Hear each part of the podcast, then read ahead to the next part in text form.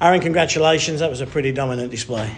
Yeah, really good 60 from us tonight. Um, you know, I felt like after the first, we probably could have been up two or three. Their goaltender made some good saves. You know, I thought we were pretty dominant defensively tonight.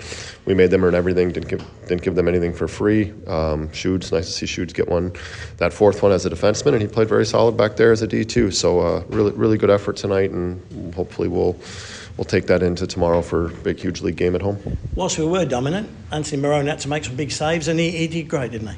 Yeah, I mean we we had four. They had four power plays tonight. Um, you know, I think most of their stuff was on the power play that, that we gave up tonight, and Tony stood tall and, and made some key saves when we needed to early in that hockey game. And then you know once we made it two three one, I felt like felt like we really dug in defensively. What pleases you most? Because our transition right now is just so good, isn't it? We come at teams so hard.